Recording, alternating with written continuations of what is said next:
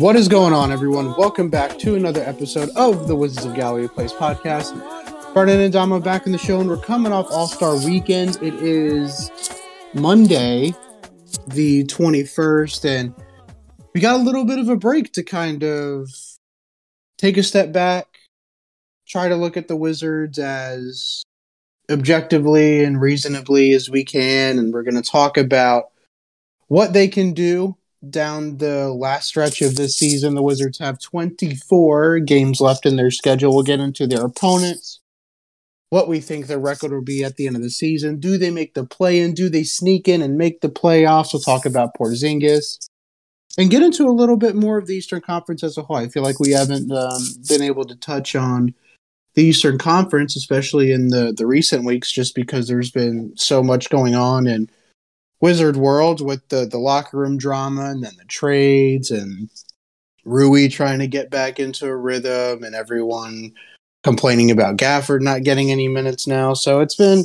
it's been a lot to talk about, um, but but all exciting at the same time, and uh, definitely ready to lock in for this last stretch of the season. I know some of the fan base wants us to tank, some of us want us to go and try and win because why not? So it's going to be fun either way, and um, I'm looking forward to. To it, but Dama, let me ask you. We'll start off with some of the the Eastern Conference stuff. Give me your most surprising teams, and we're gonna get really underwhelming, like the worst, and then give me one that's been overwhelming and had the best results that you just didn't really see coming. Uh, I think you, you might have the same two that I do, but I want to hear your thoughts on this first. Yeah, so as far as on the positive note in the East, it's got to be the Cavs. Like, I mean, nobody saw them coming. Um, I think they're like two years ahead of schedule. Um, I thought they would be fine, like competitive, like maybe like a play-in level team. Um, but I didn't have them as a top top four, top five team in the East. You know, two and a half games back from the one seed. Um, you know, with two All Stars. Like I just didn't see that at all. So definitely the Cavs from a positive standpoint. Um, on the negative side of that coin, it's got to be the Brooklyn Nets, right? Like you know, they Mm. they were the runaway favorite to win the title, and as of today, you know, they're sitting as the eighth seed, uh, and you know, there's no real uh, for sure, you know, timetable on when KD's coming back, and they don't even know when Ben is going to suit up. So, uh, and then Kyrie's a part time player, so it's this it's yeah, definitely the Nets on the on the negative side of it. So I had the Cavs as uh, the positive. The negative, I had the Hawks. And so for the Nets, right? Like, so Kyrie was going to be a part time player. We knew that. And so I definitely thought that that was going to impact their record a little bit. Um, I definitely thought that they, with Kevin Durant's injury history, I figured he would miss some chunk of games, and certainly you see the results from that. And then outside of that, I mean, you're trotting out the the YMCA squad and guys that don't really want to play defense. So, um, you know, I figured they'd be a little bit better right now for sure. I mean, I at this point in the season, I didn't think that they would be the the seven seed or whatever they're chilling at right now. But I definitely think the Hawks are the most disappointing team. They extended Nate McMillan. They figured they were going to uh, be one of the top teams now in the East. And before the season, I think I called them um, my dark horse in the East. And you said yourself, I remember you were like, you know, I don't even know if I'd consider them a dark horse because like you we just thought that they would be pretty competitive now in the East and be one of those top teams in the conference. And um, you know, I mean, it's it's been kind of an odd fall off for them, but although I understand it, I mean, I don't think that this was unreasonable. I mean, you have guards that and some forwards that don't want to commit on the defensive end. Uh, Clint Capela said as much. And um, per- perhaps they were caught up in the honeymoon phase with McMillan, and that's not to say that he's not a good coach, but um, perhaps what he wants and then what fits the players perhaps isn't matching up the best. But I wanted to hear your thoughts on the Hawks. Yeah, so I mean, I thought I thought they would kind of be doing what the Cavs are doing. Um, you know, a top four seed, top five seed, uh, competitive team with a chance to get back to that second round again. Um, but it just looks like they've they've just decided that defense was going to be optional again, and then you're kind of seeing like the the rift or the dust ups between Trey and Collins kind of come back again offensively. Um, I just think if you if you can't consistently defend, it's it's hard for you to stay consistently good. So that's literally what changed their season last year. They they you know they started off bad, were bottom five in the East last year, and then they started guarding at a top ten level, and then they shot up the standings. Um, and then now this year they come back and they just decide they didn't want to play defense anymore. Um, and so they sit at the bottom of the standings. They've been better recently, but if you're not a team that's going to consistently defend, then you're just not you're not going to win. Um, so it's kind of like they're just kind of like the flavor of the year. They were the flavor of the year last year, and they're not able to really build off of that because they're not they're not guarding. So uh, they sit where they sit. Yeah, absolutely. Uh, moving on to some. Well, we can go over the Eastern Conference standings real quick, and we can kind of tie this into the Wizards a little bit. Uh, so I did tweet out yesterday. I said, which uh, th- there was a thread of questions for those of you that missed it. Let me pull it up here real quick. I asked which team you would rather play if the Wizards, for some reason, snuck in as the eight seed. Which team would the the Twitter people rather have us play? And the leader in that clubhouse was Chicago. And I'm going to disagree a little bit on that. But since we're talking about the Eastern Conference and we can go over the standings real quick, but I wanted to get your thoughts on kind of who you'd rather play. But so right now, as things stand, Miami and Chicago are tied at 38 and 21. Philadelphia and Cleveland are tied at 35 and 23. That's two and a half games back of one. Milwaukee is at 36 and 24. Still technically two and a half games back. Boston 34 26, four and a half. Toronto 32 and 25, five games back. Brooklyn 31 28, seven games back, and that's the cutoff for eight. So if the playoffs started today without the play in nonsense, those are the eight teams that would be in there, which um, sounds about right. Under uh, preseason, I think I would have swapped out, and without taking seeds into account, I would have taken out the Cavs and put in the Hawks. And then I think everything after that looks okay. Maybe us for the Raptors or, the Hornets for the Raptors. I don't know. Um, either way, it's not that big of a deal. But um, the last two play-in seeds right now are Charlotte and Atlanta. They're both nine and a half games back, and then you have us at ten and a half games back at twenty-seven and thirty-one, and then everyone out of that after that is kind of I, I wouldn't consider in the conversation. The Knicks are thirteen games back at 25 and 34. They're two and a half games back behind the Wizards, but I don't consider the Knicks and um, to be one of the potential candidates for one of those play-in seeds. So really, right now we're talking about 11 teams in the Eastern Conference, um, and obviously at, the top. I mean, this could go any way with with one through five between Miami, Chicago, Philly, Cleveland, and Milwaukee. I mean, anything could happen. Any one of those teams could end up with the first seed Oh, and so yeah. I wanted and so I wanted to ask, you know, what what team would you rather play if the Wizards for some reason snuck in as eight? And 50 there were 171 votes on this. So the leader in the clubhouse is Chicago with 53.2%. Second is Philly with 26.9.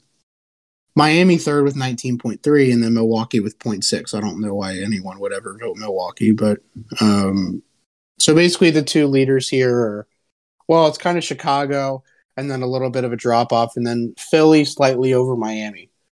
But out of those four teams for the Wizards right now, knowing we'll be without Beal, I, I, we know it doesn't matter. We get it.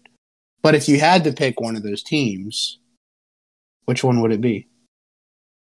Yeah, so I actually voted on your poll, and I voted Chicago Bulls, and for me, it's not even close. Um, okay, I just think, I just think, I mean, you look at how we match up. It's it, playoffs is all about matchup. So if you look at the strengths of the Bulls, you know, it's really, you know, their perimeter players. It's Lonzo Ball, it's Caruso, it's it's uh DeRozan, LaVine, right? Um, Vucevic, I think, is a is a he's a stud, but they run their offense through mainly their perimeter. Um, you look at the strength of the Wizards, it will be our wing players, our you know our you know the, the three youngins with with Deni, uh, Deni Rui Kispert. You got Kuzma. Um, like that's the strength of our team. So I think that's where we would we would match up best. And then the Bulls, they haven't been there before. Like uh, you know, that LaVine is relatively new to the playoffs. Will be new to the playoffs. Uh, DeMar has been far, but he's never, you know, been to a finals. Uh, you know, so you're getting a, you know, Vucevic's never been to, shoot the second round, I believe. So you're getting a team that's relatively young in that regard. So yeah, and I don't want to play a team that has a top five player. Like I just that's you you don't you don't have a matchup for Joel Embiid. You don't have a matchup for Giannis. Um, and the Miami Heat, you know, they were just in the finals two years ago. So, uh, yeah, I'm, I'm. It's for me, it's the Bulls by a lot. I'm gonna say Philly, and I know that. I mean, man, if if we had Beal going into a Philly series, I might mess around and say something reckless. But oh gosh, Philly. So I, I'm not a Harden guy. Um, Harden, Westbrook, Anthony Davis, all guys I'm not really high on at this point in their careers. I, I think they're probably in more of a net negative than a net positive. And I'm not sure that Harden makes Philly better. I think I would probably rather have Seth Curry and whatever else that they gave up, to be honest. Um, it takes away a shooter for a non-shooter, and you know how much trouble we had with Seth Curry. I remember actually going into that series and thinking Neto was going to be a good matchup for Seth Curry. And if you remember, Seth Curry just crapped on him. I mean, Neto had no chance. And this is just for a guy that wants to do set threes and one to two dribble pull up mid range shots. Like he really doesn't want to do anything else. But he he's such a killer and he's such a good get for Brooklyn. Um, but I think it the high usage guard with Harden, how is that going to work with Maxey? Um, and Embiid, I'm fine with. I mean, any of these teams in the in the top four, they're going to have at least one player that you don't have an answer for. DeRozan, we and LaVine, we we don't have an answer for either one of those guys. Um, Miami, we don't have an answer for Jimmy Butler. I mean, we would like to think that we do. I, I personally don't think that Jimmy Butler is all that great, but we never seem to have an answer for him. And even if we do, then we still have Lowry, Duncan Robinson to worry about, um, Max Strus and Gabe Vincent, who we can never seem to stop for whatever freaking reason. Um, and then Milwaukee. I mean, we don't even need to talk about Milwaukee. So all those teams up there have guys, and I know Embiid and, and Giannis are kind of in a different tier when we're talking about guys um, th- those top guys on those teams. But if Harden kills their ball movement, is high usage, doesn't shoot the ball well, and you take away a shooter, and their only real shooters now that you have to worry about are like Danny Green, who is meh, and Niang, who's solid but a bench player, doesn't do much of anything else. I think I would like to take my chances on a, on a Philly matchup. Yeah, I, I, they would probably be my second team, but I just think it's a significant gap from the Bulls down to to Philly. Um, like, cause I feel like they we you don't stop. You don't. You're not gonna stop a DeRozan. You're not gonna stop a Zach LaVine, But I think you can make them inefficient in a in a seven game series.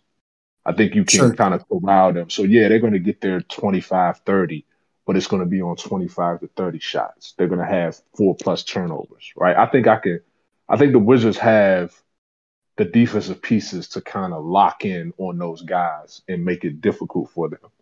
they don't have nothing to make it difficult for Joel Embiid or Giannis or even the Heat from a depth standpoint. Like the Heat got Oladipo on ice right now. We don't even know what he's gonna look like.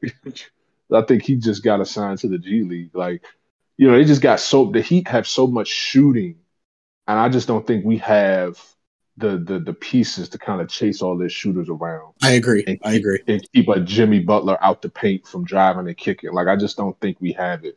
Mm-hmm. So you know, and then the coaching. I mean, it's just he Spo will just run circles around us from a coaching standpoint. So that's why I say the Bulls because you know I I don't really the coaching staff I'm not all the way 100 percent sold on. Um, and then, like I said, the guys really haven't been there before, and they definitely haven't been there as a unit before. So, uh, yeah, that's that's why I say the Bulls. But yeah, Philly would be the second. Like I said, they'd be the second team, but I just think it's a big gap between between them and the Bulls. Sure. Um, so looking at a rotation now to close the season, I'm I don't know if you've sat down and thought about this, but if, if you've come up with a nine man rotation or I'll, I'll give you mine and then we'll see where you kind of stand with that. So the starting lineup I'm going to keep the same. Um, I'll do Neto, Kispert, KCP, Kuzma, and then um, Porzingis. So we're going to assume Porzingis is healthy. And then my four off the bench are going to be Ish, Deni, Rui, and Gafford. And then if I need to play an emergency player because of foul trouble, then I would play Anthony Gill. So that's kind of what my nine man rotation would be. Ten man if you want to count Gill as the the the ice player. But I kind of wanted to get your thoughts on how you'd like to see the rotation being managed going forward. And of course, of course, they're not going to do this because they're going to play Thomas Bryant over Daniel Gafford for whatever reason. Um, but that's just what I would like to see them do and what I would do if I were them. But I wanted to to hear what you got on that. Yeah, so like for for playoff rotations or closing the year I'd always go like you know nine man rotation, three guards, four wings, two bigs. Mm-hmm. Uh, so in the spirit of that, I'm going to say the three guards are going to be Raul Neto, Ish Smith, and then probably KCP. Uh, your wings are going to be Kispert, uh, Kuzma, uh, Deni, Rui. Mm-hmm. Uh, and then the two bigs to, to have to be KP and Gafford. Mm-hmm. Um, I think that's the nine man. I mean, it's the starters probably going to be Neto, KCP. Um, that's where it gets a little tricky. I, I think I would start Kuzma and Rui together. Okay. With uh with KP. Um because you you know the way Rui's kind of has been shooting the ball and you just know how he, he can play around the rim, out the post, high post. Sure. Uh, Kuzma's ability to kind of play like that kind of Lamar Odom do everything role. Uh, I like I like the idea of that um, and then let Deni come off the bench. I think he's just Deni is just to me just he's been better suited coming off the bench. Um, you know, as a starter, I haven't been as impressed with him. Even though in theory you would think it would work because he just kind of is like a glue guy, but he hasn't looked good as a starter this season. Yeah. So we have the same thing basically. Um, it's just probably the starting lineups is where we differ a little bit, but generally speaking, um, we got the same thing. Now, let me ask you a fun question. We start a seven game series against Cleveland tomorrow. Who would your would your starting five change, or would it stay the same? Ooh, it would definitely change. you got to match. You got to match their length, um, and then and at that point, it will probably be KP at the 4 mm-hmm. Um, with Gafford at the five, just to match their length, and then I would go Kuzma at the three with with KCP and Neto. Um, sure. just to just to match their length because they're just so long, man. Um, so yeah, but, but that's probably the only team I would make that adjustment for. Everybody else, it would be the same. What is kind of your your take on Thomas Bryant at this point? Because we didn't name him in either of those scenarios. And look, I know he had a good game against the Nets. I raw skill, I still think he's the most talented center on the. Well, he's not anymore now that we have Porzingis. Um, so Not that's no not yeah, not anymore. Not But even after- close.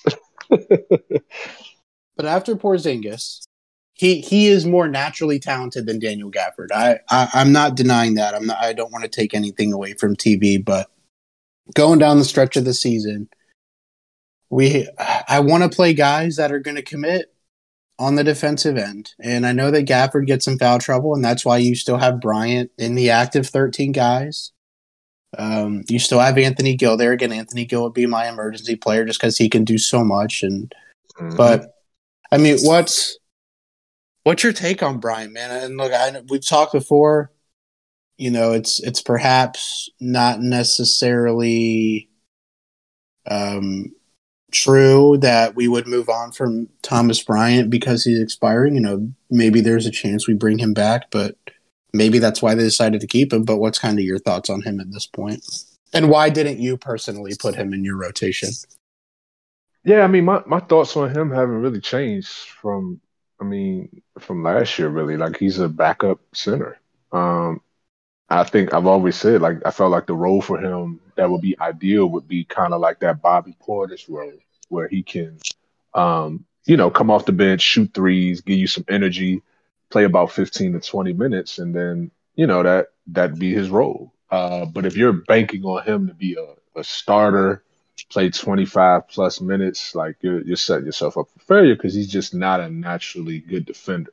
And that was before the ACL injury. So now he's coming back and he's trying to learn a new system. He's trying to learn a new role.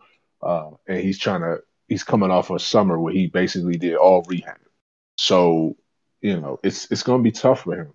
Um, and even in, I agree with you. The the break glass in case of emergency big is Anthony Gill. It's not even Thomas Bryant in that scenario. Right. So, you know, it's like uh, I, he he wouldn't be in a rotation for me. Um, but I, I can under I can understand them talking themselves into it because of his age and because of his offensive skill. And you just kind of convince yourself that man, we could just get him to just just be there on his rotations and just be average on defense. You know, he's a player, but it just never it just never happens. At least not consistently enough. He'll have he'll have moments where he might block you at the rim and make a nice hustle play, you know, rebound or whatever, but it's just not there consistently from play to play. So we mentioned Porzingis. Um, I asked another question on the poll: How many games will Porzingis end up playing for us? We have 24 games left. The Twitter said eight to 13 was the leader with 42.6 percent. 14 to 19, 28.4, 7 or less, 19.3, and then 20 plus, 9.7. So where would you put that? I'm sure you voted on that one as well. And, um, you know, how, I mean, how many games do you think he's actually going to play for? Do you think he's going to be ready on Friday when we play the Spurs, or you still think he's going to be out for a little bit? Like, what, what did you kind of factor in when making your decision on that? Yeah, so I mean, you figure over the last three years, he's played an average of about 45 games. Um, so basically, like half of the season. So I feel like these last 24 games, he's probably going to play about half of that. Um, so that's where I kind of had it at around. Sure. I think it was the the one that won the vote. It was like eight to 13. Mm-hmm. Yeah, that's the one I voted for. Um, you know, he's probably not going to play back to backs, any type of back to backs. Um, you know, and they're just going to watch. They're not going to. They're not going to force him out there to try to put his body on the line for you know a ten seed. You know, they're gonna. If he feels good, he'll play. If he, you know, it's a back to back or something feels off, he's going to sit. Um, Yep. So I got him at about half of the games. Probably, you know, like 12, 12, well, 12 games, maybe.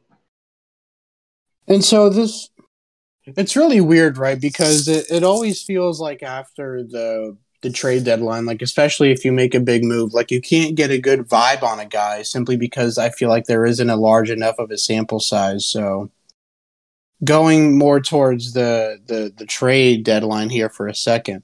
Do you like how it's later in the year, or would you move it up a little bit? Yeah, like I, I think you don't. I don't think you need 50 games to know what you have. Uh, you know, you know, 50, 55 games, and then you're making a trade for the last, you know, 25 to 30. I think that's. I think they can move it back 10 games. Like I think after, I think after 40 games, you know what you have on your team, and, um, and you know what you need. Really after, really after 30 for real, but you know that might be too early. But I would say after 40 games, you know what you have on your team and can make uh, a proper trade to to address those needs. Yeah, yeah. I was just curious on that because it, like I was saying, it feels like whenever guys make trades and um, all that. It's like after that, it's like you see them in their new uniforms. But like if you make a trade for um, like a role player, let's say that's on a one year deal, and he's supposed to be like your six man, and you only get like uh, a fifteen to twenty game sample size of that, and he's a UFA, and you got to go into the summer deciding whether or not you want to pay the guy, and it's like, I mean, we only saw him play for us for 15, 20 games. I mean, that's not a good enough sample size. So I think I'm with you. I think I would move it earlier on um, in the season, but just an interesting question I thought I'd come up with. Uh, okay. Wizards opponents for the rest of the year. This does. So uh, apparently, we have the fourth easiest schedule remaining in the NBA, which you would feel optimistic, right? When when you look at that originally, but looking at some of these opponents here we got to play, I mean, it is it is not easy by any sense of the imagination. Um, so I'm going to go. I'm going to list the teams from best record to worst, and kind of get a better idea of what we're looking at here. So Golden State, we play twice. We still have to play Chicago, Cleveland, Milwaukee, Dallas, Denver, Boston, mm-hmm. Minnesota, the Clippers, the Hornets again, which is going to be a huge game, the Lakers twice, Atlanta twice still. Both of those are going to be huge. Portland, the Knicks twice, which probably won't have any implications, but it could. Uh, San Antonio, Indiana again, Houston, Detroit twice, in Orlando. So definitely some easy teams there. We definitely get some of the bottom feeders for um, five games that, that you would think w- we should win. But then you start getting up into the San Antonio, Knicks, Trailblazers, Hawks, Lakers, Hornets, Clippers territory, which is where I would kind of put the Wizards in that sort of tier yeah, of teams right now. Um, yeah. But then you you get to the upper tier and it's Minnesota, Boston, Denver, Dallas, Milwaukee, Cleveland, Chicago, and then the Warriors twice. So um, it's it's not easy. But um, what do you think about our schedule as we wind down the season here? Well, our opponents anyway. Yeah, so you know their last the last twenty four games. I got them winning what nine of them I think I had. Um, so with that, I put them at what nine in what nine and fourteen, nine and fifteen the cozy year. Um, yes. yeah, it's about yeah nine and fifteen. So yeah, I think that's about that's about yeah where I where I would have them. Uh, nine and fifteen to close out the year. Uh, you know, the nine games they probably win is probably going to be the games that KP plays, and we get like a you know Pistons or you know they'll win they'll win you know they're going to win a couple of the teams against some of the teams that they probably shouldn't beat on paper, but sure, uh, yeah, and then they're going to probably lose a game or two that they should win on paper, so it'll balance out. You know they'll they'll finish maybe like around 36 wins, 37 wins. So they'll finish on the over of what they what they were projected at 34 wins on the year. But um, yeah, that's that's about that's about where I have them. And do you think that at that point, with your projected record, do you think that'll be good enough to get 10 or 9 even? Or do you, because I was actually going to look at Atlanta and Charlotte's schedule yesterday and do the same thing for them. But I was at work and was like, eh, got other stuff to do. So I didn't end up getting around to that. But do you think that with that projected record you have for the Wizards, do you think that's enough for them to get one of the play-in seeds, or you think they're out of it at that point? I mean, Charlotte is kind of already sliding. They've lost ten of their last thirteen, so they're yeah. in a slide already. Um, yeah. Atlanta has been kind of around five hundred. We we're kind of like been around five hundred ish. Uh, the Knicks have been on a slide. Pacers on a slide. Magic, Detroit, they've been on a slide. I mean, they're like they're all like ten and eight, two and eight their last ten. So, uh, yeah, I mean they could. I mean, they really, they really could get. as crazy as it sounds, they really could get ten or nine. Like depending on how those other teams, how the Hawks and, and Hornets play in front of them. I think the Knicks are done. I, I don't even. Yeah, they just look so dejected when they play. Uh, I, I think they're done. Um, you know, they need they needed to make a move at the deadline you know, and they didn't. And then you saw how, how they collapsed against the Nets. That was kind of like how we did against the Clippers, uh, except they didn't go do anything at the deadline. They just kept the same team. So, uh, yeah, I think I think they're done. So it's really just a matter of what's going to happen with the Hornets and the Hawks in front of them. Um, mm-hmm. And like I said, they're kind of the Hawks. I think are going to be in there.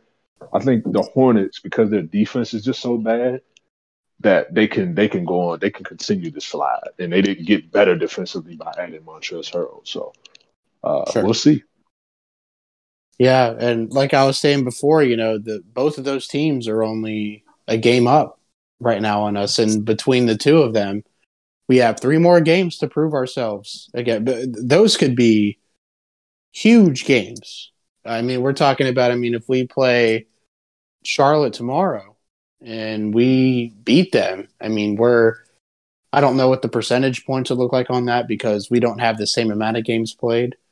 But at worst, we're tied in terms of games back now. And then if you like our schedule more, then perhaps we have the upper hand even without Beal. So, um, I posted on Twitter the the poll how many wins we think we'll finish the season with and Twitter had 64.1 responses going 35 to 39, which I'm pretty sure is where I had them at the beginning of the season, somewhere in that range. Um, 30 and 34 was second place with 19.1. 40 to 42 was 14.5, and then some trolls, uh, 2.3% voted over 42.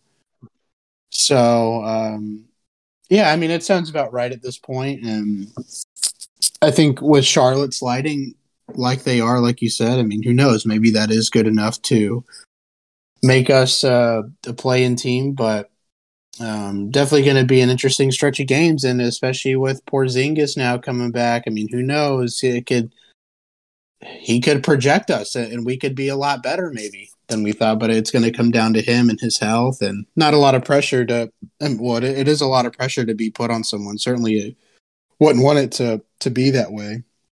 Um, when the trade yeah, was I mean, made, it, go ahead. Yeah, I mean there is an optimistic this. I mean, you know, if if KP comes back and he, you know, he plays twenty of the twenty four games and you know, kind of getting the bad energy out of locker room, having a real point guard in Ish Smith now uh, to kind of connect the dots with everything and you know a solidified rotation. Uh, I could see a scenario where they win you know, because the schedule is so, you know, easy, you know, comparative to the rest of the, the Eastern Conference, you know, I could see a scenario where they win, I don't know, 14 of the 24. You know, they go 14 and 10 down the stretch. Mm-hmm. You know, if they did that, I think that would be enough to to get take eight, over the that might get eight, you know. Uh or maybe not, because the Nets are gonna the Nets are gonna but when are those guys coming back? That's the thing. Like, because Joe Harris is still injured. Um, yeah, yeah, uh, um, yeah. They'll, they'll, they can. I think the highest they can get is nine. Like, I, I don't see them getting it to the top to the top eight. Those teams are just kind of. I just think they're too they're too far ahead of the Wizards. Like I I don't see them getting. They're three and a half back of the Nets. Yeah, I, I don't see it with there, but but I mean they could get. I think they could get to to nine. Um, you know, if everything you know kind of breaks right and KP looks good, Ish Smith kind of plays you know plays that that true point guard role and, and guys embrace their roles, I could see a scenario for that. But I just don't see them kind of like rushing KP back to kind of make him play most of these games um, going forward. Uh, but I, I, do think they're going to shoot better uh, down this stretch. They're going to defend a little better. And I just think they're going to be a more cohesive unit to close games because they got a real point guard now. Isn't it crazy how much better he is than Dinwiddie? And I remember yeah. people were saying that even when Ish was here, like he wasn't that great and all that. And I'm like, well, what are you guys watching? Because whenever I watched Smith play when he was suiting up for us, I was like, this is the type of guy I want playing the point guard position. And immediately his impact is felt the the first game back that he played with us. I mean, we're playing at a faster pace. He's ripping the ball out of guys' hands. He's anticipating passes and doing all this stuff. And it and it's like, you know, well, maybe not doing all this stuff because he, he doesn't have to do anything fancy to be effective on the basketball court. And even his mid range three point shooting, uh, I mean, his three point shooting since he's been playing with us has been 40%, I think. Um, which, again, yeah, I've, not a large sample size, but but still. Yeah, I mean, he, you know, it, we complain about every player here as a fan base. This but, is what I'm saying, man, and I'm so I'm so tired. Tired of. I'll get into that in a second. I'll let you finish your thought. Yeah, but I, I think I think what we we don't judge players in the context of their roles. We just like, oh well, compared to Ja Morant, he sucks. Well, it's like, right. Yeah, of course he does, right? Like he's not, right. you know, compared to Chris Paul, yeah, he sucks. But you know, what we, you know, if you're gonna ask Ish Smith to be a starter and play 30 minutes a night for you, well, yeah, you're not gonna like the results of that. But Ish Smith as a backup, behind a legitimate starter, uh, you can do a lot worse than that. He's one of the better pure point guards in the league, pure playmaking point guards. You know, where he he probes the lane. He he, you know, he can get by his man. You know, he can he can hit a stop and pop mid range jumper. He can hit a floater, right? Like these are things that Dinwiddie struggles at. And you know, you can see like the bar was just so low for point guard play here that, you know, it's frustrating. It, is, it had to be frustrating for guys on the floor where you got a guy at the top of the key just kind of pounding the ball for 18 plus seconds. You're not even getting it to the set until it's like seven, eight seconds left on the shot clock, you know, and, and then, or, you know, he's getting you a hot potato pass, you know, with, with three seconds left on the shot clock and you got to throw up some garbage just to just to not have a shot clock violation. That kills people's efficiency. That drops, you know, uh, field goal percentage, three point percentage. Like it's just bad. And then on top of that, you weren't running and going fast pace to get easy layups. So everything was difficult. Uh, you're, you're seeing now just all of a sudden, three point percentages is going up. They're getting more than two or three, four fast break points uh, now that they have a real point guard, and we're talking about Ish Smith, who's a career backup. So imagine if they they really addressed the position and got like a starter level Ish Smith there. So uh, yeah, it's it's it's it's going to be a revelation. I think for the these last twenty four games, um, I think they're going to be a better team. But I just it's just it's too too big of a hill for them to climb. I think to get you know into that top eight. Um, Sure question. Well, actually, before we get into that, uh, yeah, the, the point I wanted to make about fans complaining about players we have on this team constantly, it seems like whatever we do, like people can never just be happy with and just accept it for what it is. Like what we have Ish Smith on the bench and Deni Avdija, and we expect them to be Luka 2.0 and John Morant, respectively. Like but we have to understand like roles that guys are playing and while they may have deficiencies in their game as long as you're a net positive which for those that don't know the term it just means do more good stuff than you do bad stuff. As long as you do that, I don't understand what the point is with complaining about guys all the time, but it's been something that's kind of like I've noticed it in the past two weeks where it's like nothing these guys can do unless they're all stars or all NBA level players. Like guys can't be happy about shit. And we're talking about bench players and guys that are 24 years of age or younger. Like I don't know what this fan base like is expecting. I don't know if they're just being unreasonable and they just want to have something to complain about so we tank and blow it up. But which is probably what it is. Yeah. But it's just like in terms of competitive basketball, there's a lot of guys that we have on this team right now that other contenders would take and they would be in the rotation. Uh, so yeah. you know, yeah, for sure. I, I think, I think you know, it's kind of just fan, right? Fanatic. You know, you're gonna go to two extremes. If you're not an all star, you suck. You know, if you're not, if you're not a top five player, then you're you're, you're overrated. You know, it's it's just it's the nature of of fandom at this point, right? Like nobody really can be, you know, kind of objective and and and uh in the middle with their takes. It's got to be something to the to either extreme. I just think with this team, like the young guys, uh, you know, I think they're solid players. They just you just got to have them in the proper roles so that they can excel, whether that be off the bench or as a starter. But uh, I'm not expecting. I'm not looking at Rui Deni Kispert to be, you know, Luka 2.0, like or or you know, young KD and and and Russ and Harden. Like it's just not. It's just not realistic. But I think they can be plus players for us in proper roles. And you sure. kind of see just watching them what they what they excel at, what role is best for them, and and you can build off of it. I think the problem is you got to get the top of the roster right because you got a right. lot of depth here to to put them in, you know, to fill out your bench and your nine man rotation. But you never really had the top end talent to really be legitimate, right? You can't have Bradley Beal and Davis Bertans as your two best players and think you're going to win anything, you know, or or Beal and Dinwiddie. I mean, or or Beal and a washed Russell Westbrook. Like that's just not like that. We got to be realistic about things. So uh, yeah, I think if, if, if fans look at stuff in a proper perspective or in context of the role a player should be in, I think they would come out maybe a little bit more positive. But you know, if you're one of those fans that just like uh, we suck because we're not a top five team, just blow it up. Well, then you're not going to be happy about anything. Right. All right. Fun question for you.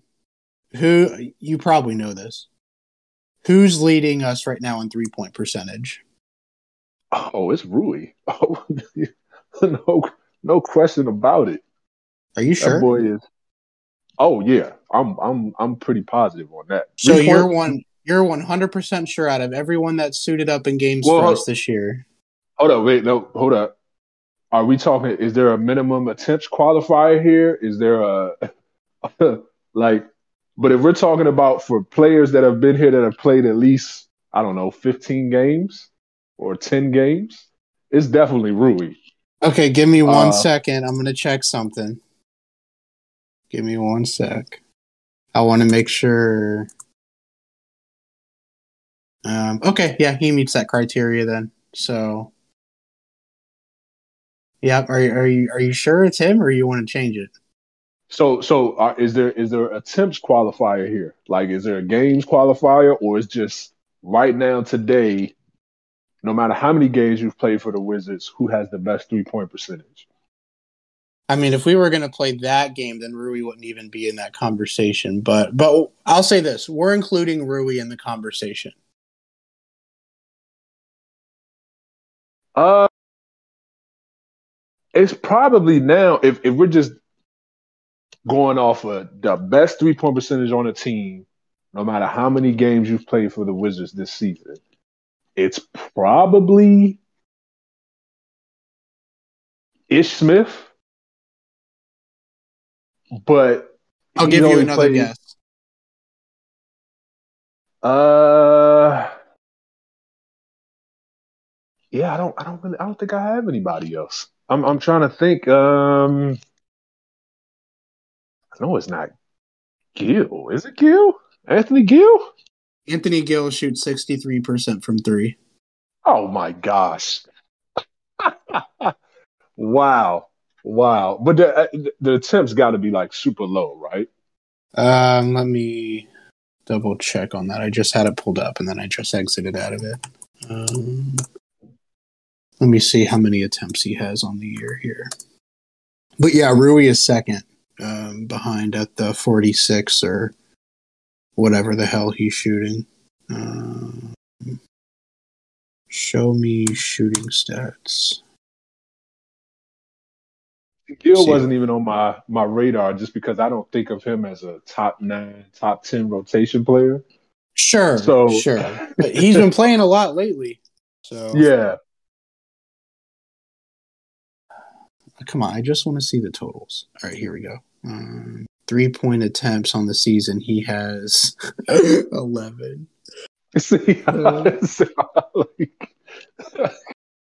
like, it's nowhere near enough to. Yeah, I mean, he has the same three point attempts as Isaiah Todd. Like, it's hard for it's hard for me to count that as a real percentage at this point. Well, well, how many threes has Ruby shot in this year? Thirty nine. Oh, okay. Wow, that's a large sample size. Um, well, larger than Anthony Gill's. All right. So, two questions here for you before we finish it up and close this out. Do we make the play in? Yes or no? I think they do. I think that KP coming back, you got a real point guard. They seem to like each other in the locker room now. Uh, I think they make the player. Uh, at what seed? I don't know. It could be anywhere from nine, nine or ten, but I think they make the player. Twitter agrees 55.4% of the voters out of 186 said yes. Will we make the playoffs? No, they will not. the nightmare scenario for this because I think it would be kind of cool to make the playoffs. You know, again, depending on who gets a top seed. I mean, you know, you, you could. Again, uh, if we play Chicago, well, why can't we take it to six games? Uh, now we probably wouldn't. Probably be five, or or get swept. But you know, you never know. It's the fun. That's that's why you go out there and play. You never know. Um, but the nightmare scenario for this is the Nets stay at seven or eight, and they lose to Toronto or Boston in that first game, and then the Nets play the the winner of the the nine and ten game. Like that would that which would be us in this scenario. Like that would be the most nightmare situation possible, especially if they're all healthy. and Ben back. Yeah. yeah, yeah. It's like you may as well not even show up. So And and I I wonder though, towards the end of this, is there going to be some posturing as far as like, you know, that one seed? Like, do you want the one seed if KD and Ben and and everybody's healthy and they're sitting at, at eight? Do you Sure. want the one seed? Right? I'm sure. you might you might throw a couple games at the end of the year to like, hey man, let the let the let the Heat or the Bucks deal with that. Like if I'm the Bulls, I'm kind of keep a close eye on that because I do not want to play them dudes round one. Yeah. Well, all right. That's a lot of good conversation for today. Anything you want to touch on before we go ahead and close this one out? I got nothing else, man. I'm I'm um, I'm interested to see how, you know, the improved point guard play kind of kind of trickles down to the rest of this roster and how we shoot the rest of the season. I mean, Deni, even recently, I mean, I feel like Deni's been hitting like at least, like he's been at least average from three point range, I feel like lately. Yeah. Um, And that's all you need from him. He just needs to be around 34, 35% from three um, and make his free throws and obviously make his layups. He's got to make the layups. Uh, but he doesn't need to be a 40% sniper. No, he don't need no. to be that. No, I think a, a reasonable expectation for him this year was to not be terrible, and I don't think he has been. So, um, let me see what actually he's at for the season. I think he's like, oh, he's well, thirty percent. I don't know if that's any better than he was last year. It's probably a little bit worse, but, um, Yeah. but but lately he's been shooting the ball a lot better. Um, but I mean, it, I'm already looking at it. Our above average know three what? point shooters right now: Gill, Rui, Ish. Um, I'm not counting KCP. Cassius Winston. KCP, Isaiah Todd. So basically, anyone that plays significant minutes, um, for this team. The the only one is really KCP here that we've had a decent enough sample size for. Everyone else we haven't. I mean, Rui, if you want to count Rui, go for it. But I don't know if I'd count that as a good enough sample size yet. But Kispert, again, in the concept context of things, Rui's been shooting the ball well since he's been back. Kispert shooting better lately. Deni shooting better lately. Like, well, we have capable shooters. You know, we don't have Joe Harris and Joe Ingles lingering around on this team, but you know, I mean, we have guys that are capable. Yeah, what you didn't have was capable space creation. I think that was the issue. Like it wasn't that Davis Bertans just forgot how to shoot. It was that every shot Davis was taking was contested. Um, you know, I, I feel that way pretty much across the board because that's the only way you can explain like eight out of your ten rotation players all having career low years in shooting. Like that's not that's not just one guy forgetting how to shoot or not putting enough work in in the gym, right? Like that's that's something that's systematic through the whole team. And I just think they just weren't they weren't getting clean looks. And so the, yeah. the and then the rare clean look they would get, you're not in rhythm, and then that's a miss. So it's just you know they got to come out and get clean looks to open up games, get easy buckets, get to the free throw line. And then all of a sudden you got rhythm. So when you get those open looks, it's cash. So don't you? Oh, also one other thing too. Oh, sure. Go ahead. Yeah, one other thing because you the, the the Deni the Deni thing. You brought Deni up, and and it had me thinking about watching the the All Star Weekend of Rising Stars game. And I said this on Twitter, and I'm gonna say it on the pod just so it's on. on oh, I know what you're gonna say. Yeah, Deni was supposed to be in that game, man. Um, yeah. you just I know I know they did the format is usually the top twelve. I guess your top twelve rookies, your top twelve sophomores, and then they added I think they added four Ignite players to it for a total of uh what I think it was what 20 26 players in total. No, well, 20 28 players in total. I'm right, sorry. Yeah, yeah 28 yeah. players in total. Yeah. He should have been on one on on that roster, man. Like it's just no way in hell object, objectively speaking, you could tell me Deni hasn't been a top 12 sophomore player. Um, I, am just not buying it. Like Precious Achiuwa and and Jaden McDaniels have not been better than Deni Avdija. Like it's just, I'm sorry. Like it's just, it's ridiculous that he wasn't in that game. I don't, I don't understand it. Um, I, I, I don't even think Isaac Okoro has been better than Deni, but Okoro, nah. Okoro is on a playoff team. You know, it's in Cleveland. I starts, it, but like, yeah, he starts. But if we just talking like, we talking like just just pure like production, like impact on your team, it's it's no question about it that Deni should be uh should have been in that Rising Stars game. So I just wanted to put that on record because I know a lot of people look at me as kind of as a Denny downer. Uh, but I'm gonna call it like I see it. Like he should have been in that game, man. Don't we love now that Raul Neto gets consistent minutes in a consistent role, and now he's back to being the Raul Neto that we all know and love? I'll tell you, in the Beal era, my favorite point guard rotation has been the the Ish Neto combo. Now, I'm not saying roll into that for for next season. I think you have to make a little bit of an upgrade somewhere, at least for the starter. But I would say that that Ish and Neto is is a pretty good combo, I think, and they complement each other well for what they do. And the best part about this is Wes doesn't play both of them at the same time like he would Scott Brooks. He staggers them and I think that right. you you get the you get the best of, of, both worlds there. But shout out Raul Neto because he, has been playing better lately. He's been getting a lot of flack all season, and I'm, I'm not saying I don't understand it. I, I, get it, but I mean, even his three ball now is it seems to be, you know, I still think that he's going to miss every time he shoots it, but you know, he, he's he's starting to make some of them now, which is a good sign. And I mean, he's he's savvy in the paint, good floater game, tough finisher inside I like his game, and I'm I'm glad that he now has like a consistent role. He's been playing 28 minutes per game since the the trade deadline, so um, good for Raul Neto, you know. Yeah, I mean all of the all of their their positive lineups, uh, I guess in the backcourt had had Neto in them over Dinwiddie. So I just think it's just an addition addition by subtraction thing with him You know, he's Yeah. he's being asked to kind of be the guy he was last year, which was more of like a, a, a shooting guard, combo guard, instead of him having to come in and run an offense and kind of worry about getting guys in the ball and stuff. Like he in the game now, he's just going to get his buckets. Um, and that's what that's the role he should be in. Like attack the paint, be aggressive, attacking closeouts, shoot threes when you get them open.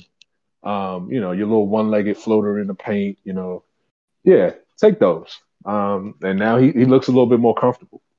So, uh, quick, quick, quick. I meant to bring this up earlier. Um, I didn't write this down on our notes. We have an empty roster spot. Would you entertain signing a point guard right now, or would you just leave the empty roster spot? Um, is what it is. Maybe promote one of the the go go guys for the rest of the season, or would you entertain like signing a a Dragic? I know Dragic probably wouldn't choose to sign here, but or maybe if if Schroeder gets released, then maybe you go after a guy like Schroeder. But uh, what would you do with that last roster spot right now? No, I wouldn't do anything with it uh, other than probably moving a, a go-go guy. You know, uh, Yeah.